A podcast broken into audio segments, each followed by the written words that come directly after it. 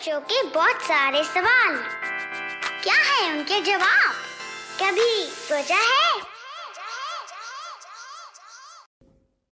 कभी कभार during the day जब हम अपना सर ऊपर करते हैं और देखते हैं आसमान में कि चाँद निकला हुआ है थोड़ा सा चाँद दिखाई दे रहा है भैया दिन के टाइम तो आपने कभी सोचा है कि ये दिन के टाइम ये चाँद दिख क्यों रहा है? और ये अगर चाँद दिख रहा है तो भैया तारे क्यों नहीं दिख रहे? वेल well, आज इसको हम रिवील करेंगे।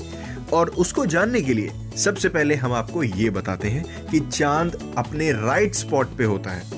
इट्स जस्ट कि वो सनलाइट को रिफ्लेक्ट कर रहा होता है उस वक्त। वो कहीं बाहर, इधर, उधर, दाएँ बाएँ बिल्कुल नहीं हिलता।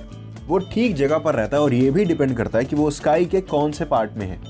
और वो वहाँ से कितनी सनलाइट रिफ्लेक्ट कर रहा है। और कभी कभार वो रिफ्लेक्शन इतनी तेज होती है, इतनी ज़्यादा ब्राइट होती है कि वो हमको दिखने लग जाता है। तो स्टार्स क्यों नहीं दिखते? ये स्टार्स इसलिए नहीं दिखते क्योंकि वो जितना स्काई ब्लू है ना, उतने ज़्यादा ब्राइट नहीं है।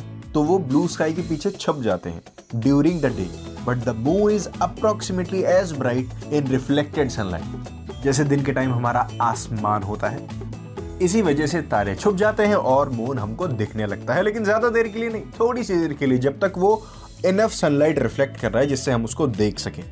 तो आई होप आपके दिमाग में ये वाला आंसर क्लियर हो गया होगा that it's just reflecting that's it ऐसी बहुत सारी चीज़ें नेचर में एग्जिस्ट करती हैं और मुझे पता है कि आपके दिमाग में क्यूरियोसिटी की भूख बहुत ज़्यादा है और उस क्यूरियोसिटी को मिटाने की ज़िम्मेदारी चाइम्स रेडियो के लिए छोड़ दीजिए। और ऐसी ढेर सारी चीज़ें सुनिए चाइम्स रेडियो के ढेर सारे पॉडकास्ट्स में।